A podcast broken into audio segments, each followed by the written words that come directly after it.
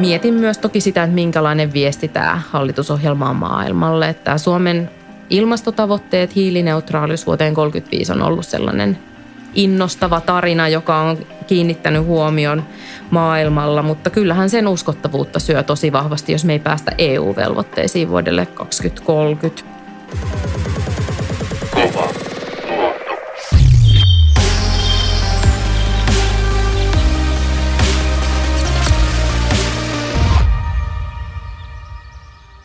Kuuntelet Kovaluonto-podcastia.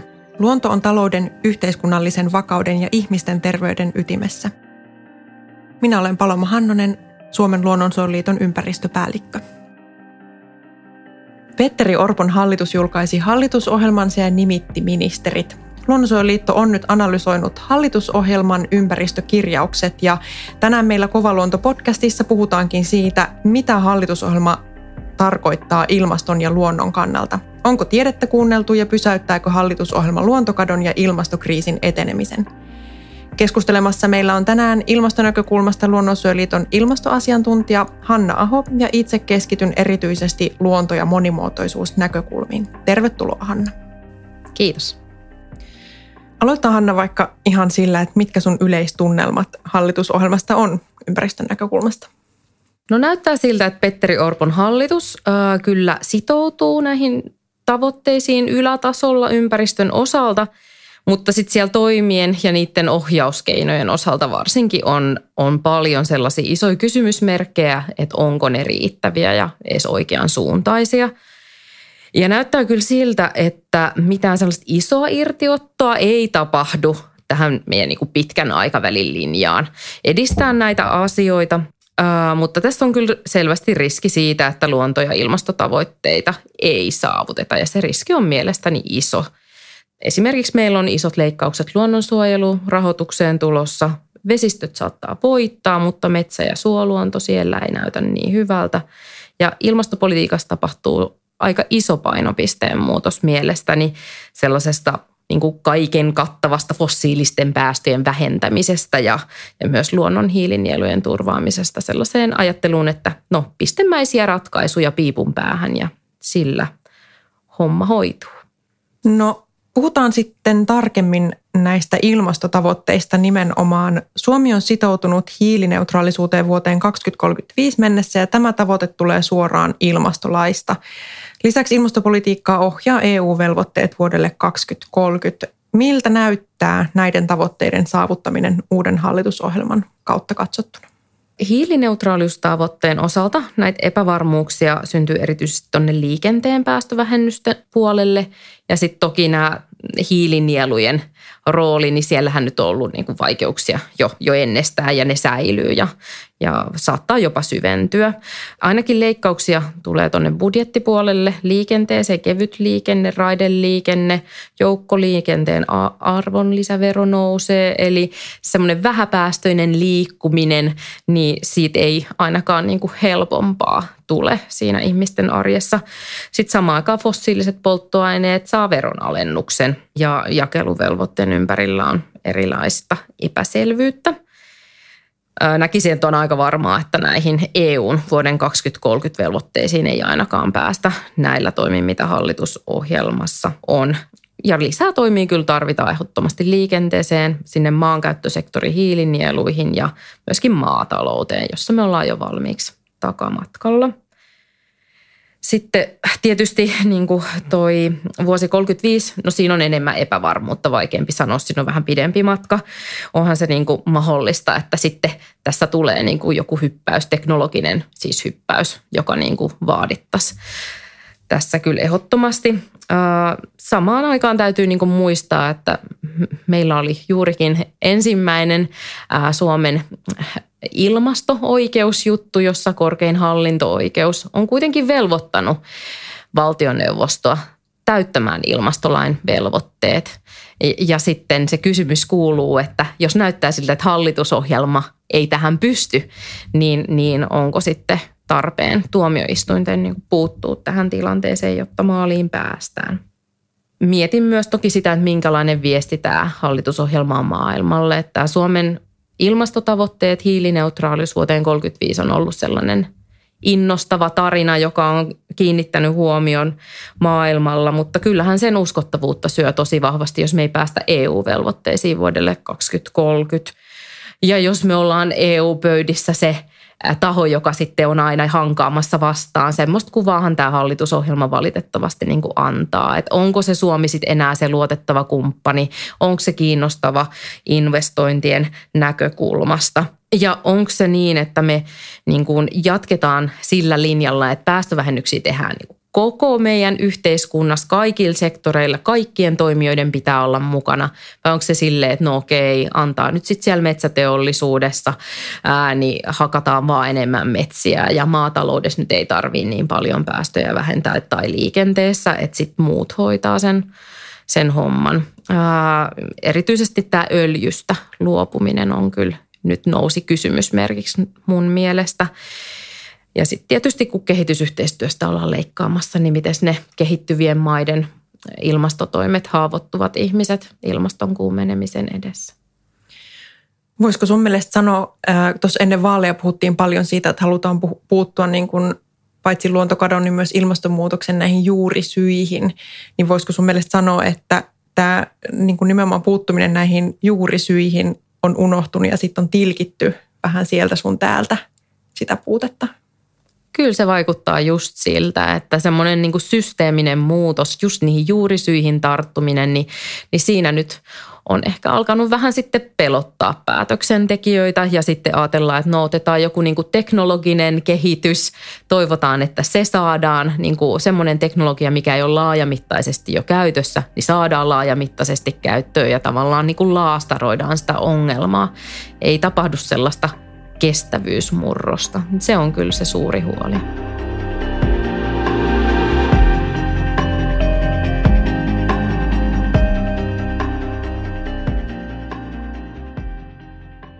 No mitkä sun mielestä on kolme heikointa ja kolme parasta kirjausta ilmaston näkökulmasta? Jos aloittaa täältä heikoimmasta puolesta, niin kyllähän toi maankäyttösektorin hiilinielut, niin niiden osalta näyttää huolestuttavalta. Että siellä on aika semmoisia epäselviä kirjauksia niin kuin runsaasti, että, että, että mitä tämä tarkoittaa käytännössä. Otetaanko, sitoudutaanko näihin, otetaanko nämä ohjauskeinot oikeasti käyttöön. Valtion omistamilla metsähallituksen mailla hakkuutuhkaa jopa kasvaa hallitusohjelman pohjalta eikä hallitus sitoudu siihen, että se tekee uudelleen maankäyttösektorin ilmastosuunnitelmaa, joka on se niin kuin ohjaava instrumentti tässä hiilinielupolitiikassa. Sitten tokana nostasin ehdottomasti tämän taakanjakosektorin, eli siellä on liikenne, maatalous, asuminen. Siellä, niin kuin puhuinkin tuossa aiemmin, niin liikennepuolella leikkauksia kestäviin kulkutapoihin, mutta sitten tämmöinen huoli myöskin siitä, että miten ilmastotoimet etenee kunnissa. Eli edellinen hallitus sääti ilmastolakin, että kuntien pitää tehdä omat ilmastosuunnitelmat ja tämä ollaan poistamassa. Eli itse asiassa ilmastolakiin ollaan koskemassa, sitä ollaan muuttamassa. Ja kolmantena nostasin nämä ympäristölle haitalliset tuet, eli sen juurikin, että saadaanko me taloudelliset ohjauskeinot oikein suuntaiseksi tämän murroksen kanssa. Turpeen verotuki varmaankin säilyy ja puunpolton verotuesta sanotaan ihan selvästi, että tähän ei olla puuttumassa. No entäs sitten ne kolme parasta kirjausta ilmaston näkökulmasta, löytyykö niitä? Kyllä niitäkin löytyy, mutta kuten sanoin, niin ne on ehkä vähän haastavampia sen takia, että sitten ne ainakin omasta näkökulmasta tärkeät jutut, niin kuin maankäytön muutosmaksu, jolla tartuttaisiin tähän metsäkatoon tai vaikka metsien pidemmät kiertoajat tai turvemaiden päästövähennykset, ne kirjaukset ovat aika epäselviä. Mutta konkretia siellä on esimerkiksi se, että ilmasto- ja energiaministeri, niitä niinku yhdistetään. Tämä niinku ympäristöministeriön koordinoiva ja taakanjakosektorille tulevat ilmastotoimet ja sitten toisaalta energiapuolen ilmastotoimet, niin ne tulee samalle henkilölle ja siitä tulee varmasti semmoinen, niinku, tulee sitä voimaa enemmän sitä kautta. Sitten toisaalta niinku näitä TK-investointeja, niitä halutaan ohjata enemmän energia- ja resurssitehokkuutta ää, niin kuin korostaviin investointeihin ja vähentää myös energiatarvetta sitä kautta. Ja sitten tämmöinen kiinnostava oli myös, että hallitus parantaa kannustimia lämmön ja muun energian kausivarastointiin, joka on tosi tärkeä siinä vaiheessa, kun meillä tämä energiajärjestelmä muuttuu. Et siellä oli ihan, ihan konkreettia siellä kyllä. No mitä sitten, kun elinkeinoelämän keskusliitto ja monet yritykset on ottaneet kantaa vihreän siirtymän tai kuten nyt hallitusohjelmassa puhutaan puhtaan siirtymän puolesta, niin kuinka tota, hallitusohjelma kannustaa tai ohjaa yrityksiä tekemään ilmaston ja luonnon kannalta parempia asioita? Yrityselämä on kuitenkin toivonut valtiolta selkeitä tavoitteita ja konkretiaa. No ainakin niin semmoinen käytännön juttu on, että teollisuuden vähähiilitiekartat, jotka tuli tuossa Marinin kaudella, niin ne uusitaan. Eli siellä sitten saa, saa tota toimijat miettiä vielä muuttuneessa tilanteessa, että miten parantaa omaa toimintaa. Sitten tässä on ajatuksena myös, että enemmän niin kuin markkinakeinoilla yritettäisiin saada sitten esimerkiksi tätä hiilidioksidin talteenottoa edistettyä – mm, niin siellä, siellä on varmasti sit sellaisia kannustimia tulossa. Mutta tietysti se niin kuin iso kysymys on, että kenellä se vastuu aina on, jos päästökauppasektorilla jo, jo niin kuin siellä sitä vauhtia on ja murros on niin kuin edennyt jo aika pitkälle, niin sitten tässä siellä, missä ei niin paljon ole vielä tapahtunut, niin miten siellä sitten niin kuin toimijoita saadaan vauhtiin. No ehkä itse yhden ö, yrityksellekin merkittävän asian, jos lisään tähän, niin se on tuo ekologinen kompensaatio. Tässä ohjelmassa on linjattu, että ekologista kompensaatiota kehitetään ja lisäksi katsotaan, kuinka se sopisi mukaan jo esimerkiksi olemassa olevaan luvitukseen. Että oikein toteutettunahan tämä on mahdollisuus toteuttaa aiheuttaja maksaa periaatetta, mutta se vaatii kyllä niin kuin selkeää sääntelyä ja selkeitä reunaehtoja, jotta tästä ei tule ihan villilänsi, kuten sitten vaikka hiilikompensaation puolella – on vähän käynyt, mutta siinä tavallaan kanssa on vähän tämmöinen kysymysmerkki, että kuinka se sitten toteutetaan, niin siitä riippuu aika paljon, että miten siihen voi sitten yritykset tarttua. No tästä päästäänkin sitten hyvin näihin luontopäätöksiin. Eli meillähän on tämä uusi luonnonsuojelulaki, joka velvoittaa tekemään biodiversiteettistrategian ja meillä on myös monia kansainvälisiä sitoumuksia luontokadon pysäyttämiseksi – No Paloma, miltä hallitusohjelma nyt sitten näyttää luonnon kannalta? Saadaanko luontokato pysähtymään vuoteen 2030 mennessä, mihin Suomi on sitoutunut? No lyhyesti sanottuna tällä ei päästä maaliin. Harvoinhan varmaan niin kuin yksittäisellä hallitusohjelmalla päästään, mutta tämä ottaa kyllä takapakkia. Esimerkiksi tuossa aiemmin mainittiin luonnonsuojelun rahoitus. Rahoituksen olisi pitänyt olla noin kymmenkertainen edellisen hallituksen rahoitukseen verrattuna, ja nyt se tipahtaa aika selvästi. Ja sitten tässä olisi pitänyt kirkastaa linjaa tavoitteiden osalta erityisesti kansallisella tasolla ja nyt näin ei ole. Tämä on sisällöllisesti aika ristiriitainen osittain tämä ohjelma esimerkiksi metsätalouden kestävyyden näkökulmasta.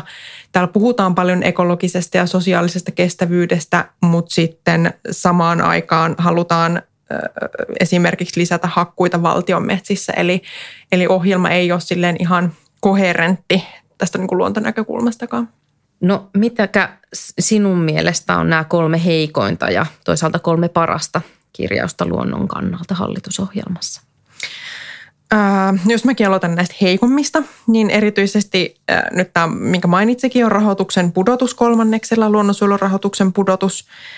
Se on todella iso miinus, olisi, olisi vaadittu selvästi enemmän, enemmän kunnianhimoa, koska tämä on myös meidän niin kuin, talouden perusta se, että meillä on toimivat ekosysteemit. Ja sitten ihan siis määrällisten tavoitteiden puute. Täällä on ihan suoraan sanottu, että ei oteta esimerkiksi metsien suojelussa hehtaaritavoitteita ollenkaan, vaikka tutkimuksen mukaan ainoastaan riittävän laajat ja yhtenäiset suojelualueverkot niin onnistuu säilyttämään meidän meille tyypillisen lajiston. No sitten, niin kuin tuossa sanoinkin, niin metsähallituksen hakkuiden lisääminen mahdollisesti on on iso asia. Ja sitten tämmöisellä niin kuin byrokraattisella puolella niin tämmöiseksi vähän nähtäväksi jää, miten nämä onnistutaan toteuttamaan, mutta täällä on esimerkiksi mainittu luvituksen tiukat määräajat ja valitusoikeuden rajaaminen, jossa meitä sitten kiinnostaa kyllä esimerkiksi ihan perustuslailliset oikeudet. No sitten parasta. Hieman kysymysmerkkejä täälläkin, mutta noin kirjauksena niin kuin ihan hyvä toi vanhojen ja luonnonmetsien suojelu ja suojeluohjelmien jatko. Tämä vanhojen ja luonnonmetsien suojeluhan tulee jo olemassa olevasta EUn biodiversiteettistrategiasta, mutta jos sen toteutukselle saadaan vauhtia hallitusohjelmasta, niin mikä ettei kannatamme näitä. No sitten retkeilualueiden siirto Metsähallituksen luontopalveluille. Nythän on ollut siellä ikään kuin talouskorissa ja tuota, tulos, tulotuspaineet on kohdistunut niihinkin, eli tämä on, tämä on hyvä. Ja sitten siellä on ihan monta virtavesilinjausta, jotka on hyviä. Sisältää muun muassa kallatalousvelvoitteet pienille voimaloille, vanhojen vesilupien päivitysvesilakia avaamalla ja virtavesien kunnostusta. Toki siellä sitten yleisesti näkyy myös vähän sellaista niin kuin nihkeyttä ehkä sitten virtavesiä kohtaan tai halutaan niin kuin antaa positiivista signaalia sitten taas vesivoimaloiden tota, uudistamiselle ja rakentamiselle, että se on niin kuin huolestuttaa, että siinäkin ehkä vähän sellaista ristiriitaista, että selvästi on kyllä yhteensovitettu niin kuin aika erilaisia tavoitteita ja intressejä.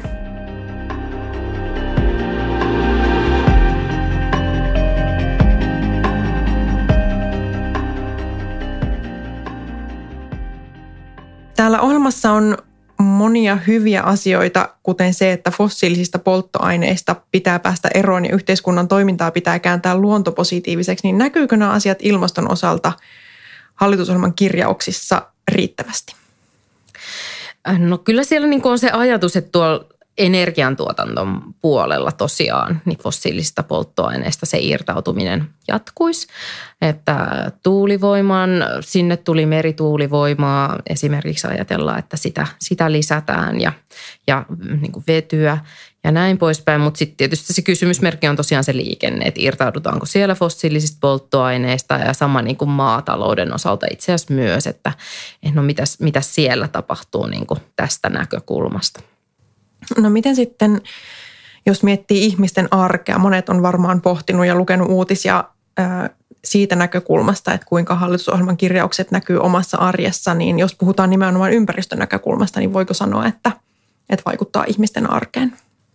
No tietysti se, niin kuin, äh, kun puhutaan tästä koko murroksesta, mikä meillä pitäisi olla käsillä, niin senhän vaikutus pitäisi olla se, että niin kuin ympäristön tila paranee ja sitten se näkyisi mukavampana, viihtyisävämpänä elinympäristönä, jossa niitä luontokohteitakin niin kuin löytyy riittävästi. Niin sitten toisaalta tässä on tämä hakkuiden kasvu metsähallituksen mailla, niin tokihan se, se niin kuin näkyy ihmisten elämässä myös sit siinä ympäristössä.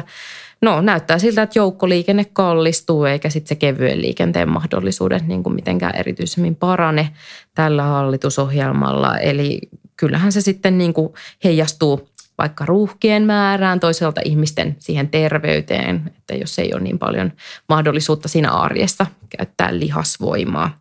Ylipäänsä semmoinen systeemimuutoksen puute, niin tietysti se on vähän sellainen, että – että sitten tietysti jos ihmiset äh, niin ajattelee, että no, että meillä vaikka kulutuspuolellakin sitä alkaisi näkyä se, että olisi helppo valita niitä ympäristöystävällisiä vaihtoehtoja, niin tämä, tämä varmaan ei samalla lailla etene. Äh, ja niin kuin tutkimusten mukaan kuitenkin suomalaiset toivoo niitä ilmastotoimia, luontotoimia ja äh, myös nuoret kokee ympäristöahdistusta, niin ajattelen, että ei tämä hallitusohjelma nyt kyllä sitä huolta välttämättä niin paljon hälvennä, että epävarmuus tulevaisuudesta kyllä varmasti ja sitten niin kuin ympäristön tilasta niin jatkuu ja kasvaa.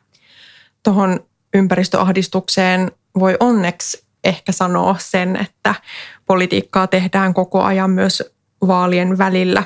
Että jos ympäristön kannalta heikko hallitusohjelma huolettaa, niin voi tulla mukaan esimerkiksi kansalaisjärjestön toimintaan tai tukea niiden toimintaa. Ja aivan oleellista on yhteiskuntana ja tämän niin kuin Suomen asukkaina ja ihmisinä näyttää, että mitä me halutaan ja että toivotaan politiikkaa, joka on kestävää ja on, on niin kuin luo hyvää tulevaisuutta ja puhdasta tulevaisuutta myös meidän lapsille ja muille lajeille ja meille ihmisille, että semmoiseen niin epätoivoon ja apatiaan ei suinkaan, suinkaan ole varaa, varaa uppoutua, vaan, vaan on tärkeää lähteä mukaan toimintaan ja näyttää poliitikoille myös tässä vaalien välillä, että mitä me suomalaiset toivotaan. Jos tähän ihan loppuun kysyn Hanna sulta vielä, että mitkä olisi sun terveiset uudelle hallitukselle vielä? No tässä nyt on aikaa kuitenkin hallituksen parantaa tästä hallitusohjelmasta myös paljon, että, että varmistaa, että siellä ne hyvät asiat oikeasti toteutuu tehokkaalla tavalla. Ja ihan heti tässä budjettiriihessä kun, joka koittaa tuossa alkusyksystä, niin sitten hallitus voi kuitenkin sit ohjata sitä rahoitusta, tehdä niitä budjettipäätöksiä, jotka auttaa luonnontilaa, auttaa ilmastoa, esimerkiksi vahvistaa sitä luonnonsuojelun rahoitusta ja leikata niitä ympäristölle haitallisia tukia, että, että kyllä niin kuin paljon, paljon he voivat vielä niin kuin päättää ja tehdä tämän hallitusohjelman päälle myös. Ja siihen tietysti se kansalaisten tuen osoitukset niin kuin auttaa luomaan painetta. No näinpä. Tekeminen ei suinkaan lakkaa tähän hallitusohjelmaan, vaan siitä vasta alkaa ja, ja ympäristön ja luonnon puolustaminen jatkuu meilläkin täällä. Kiitos keskustelusta, Hanna Kiitos. Kovaa.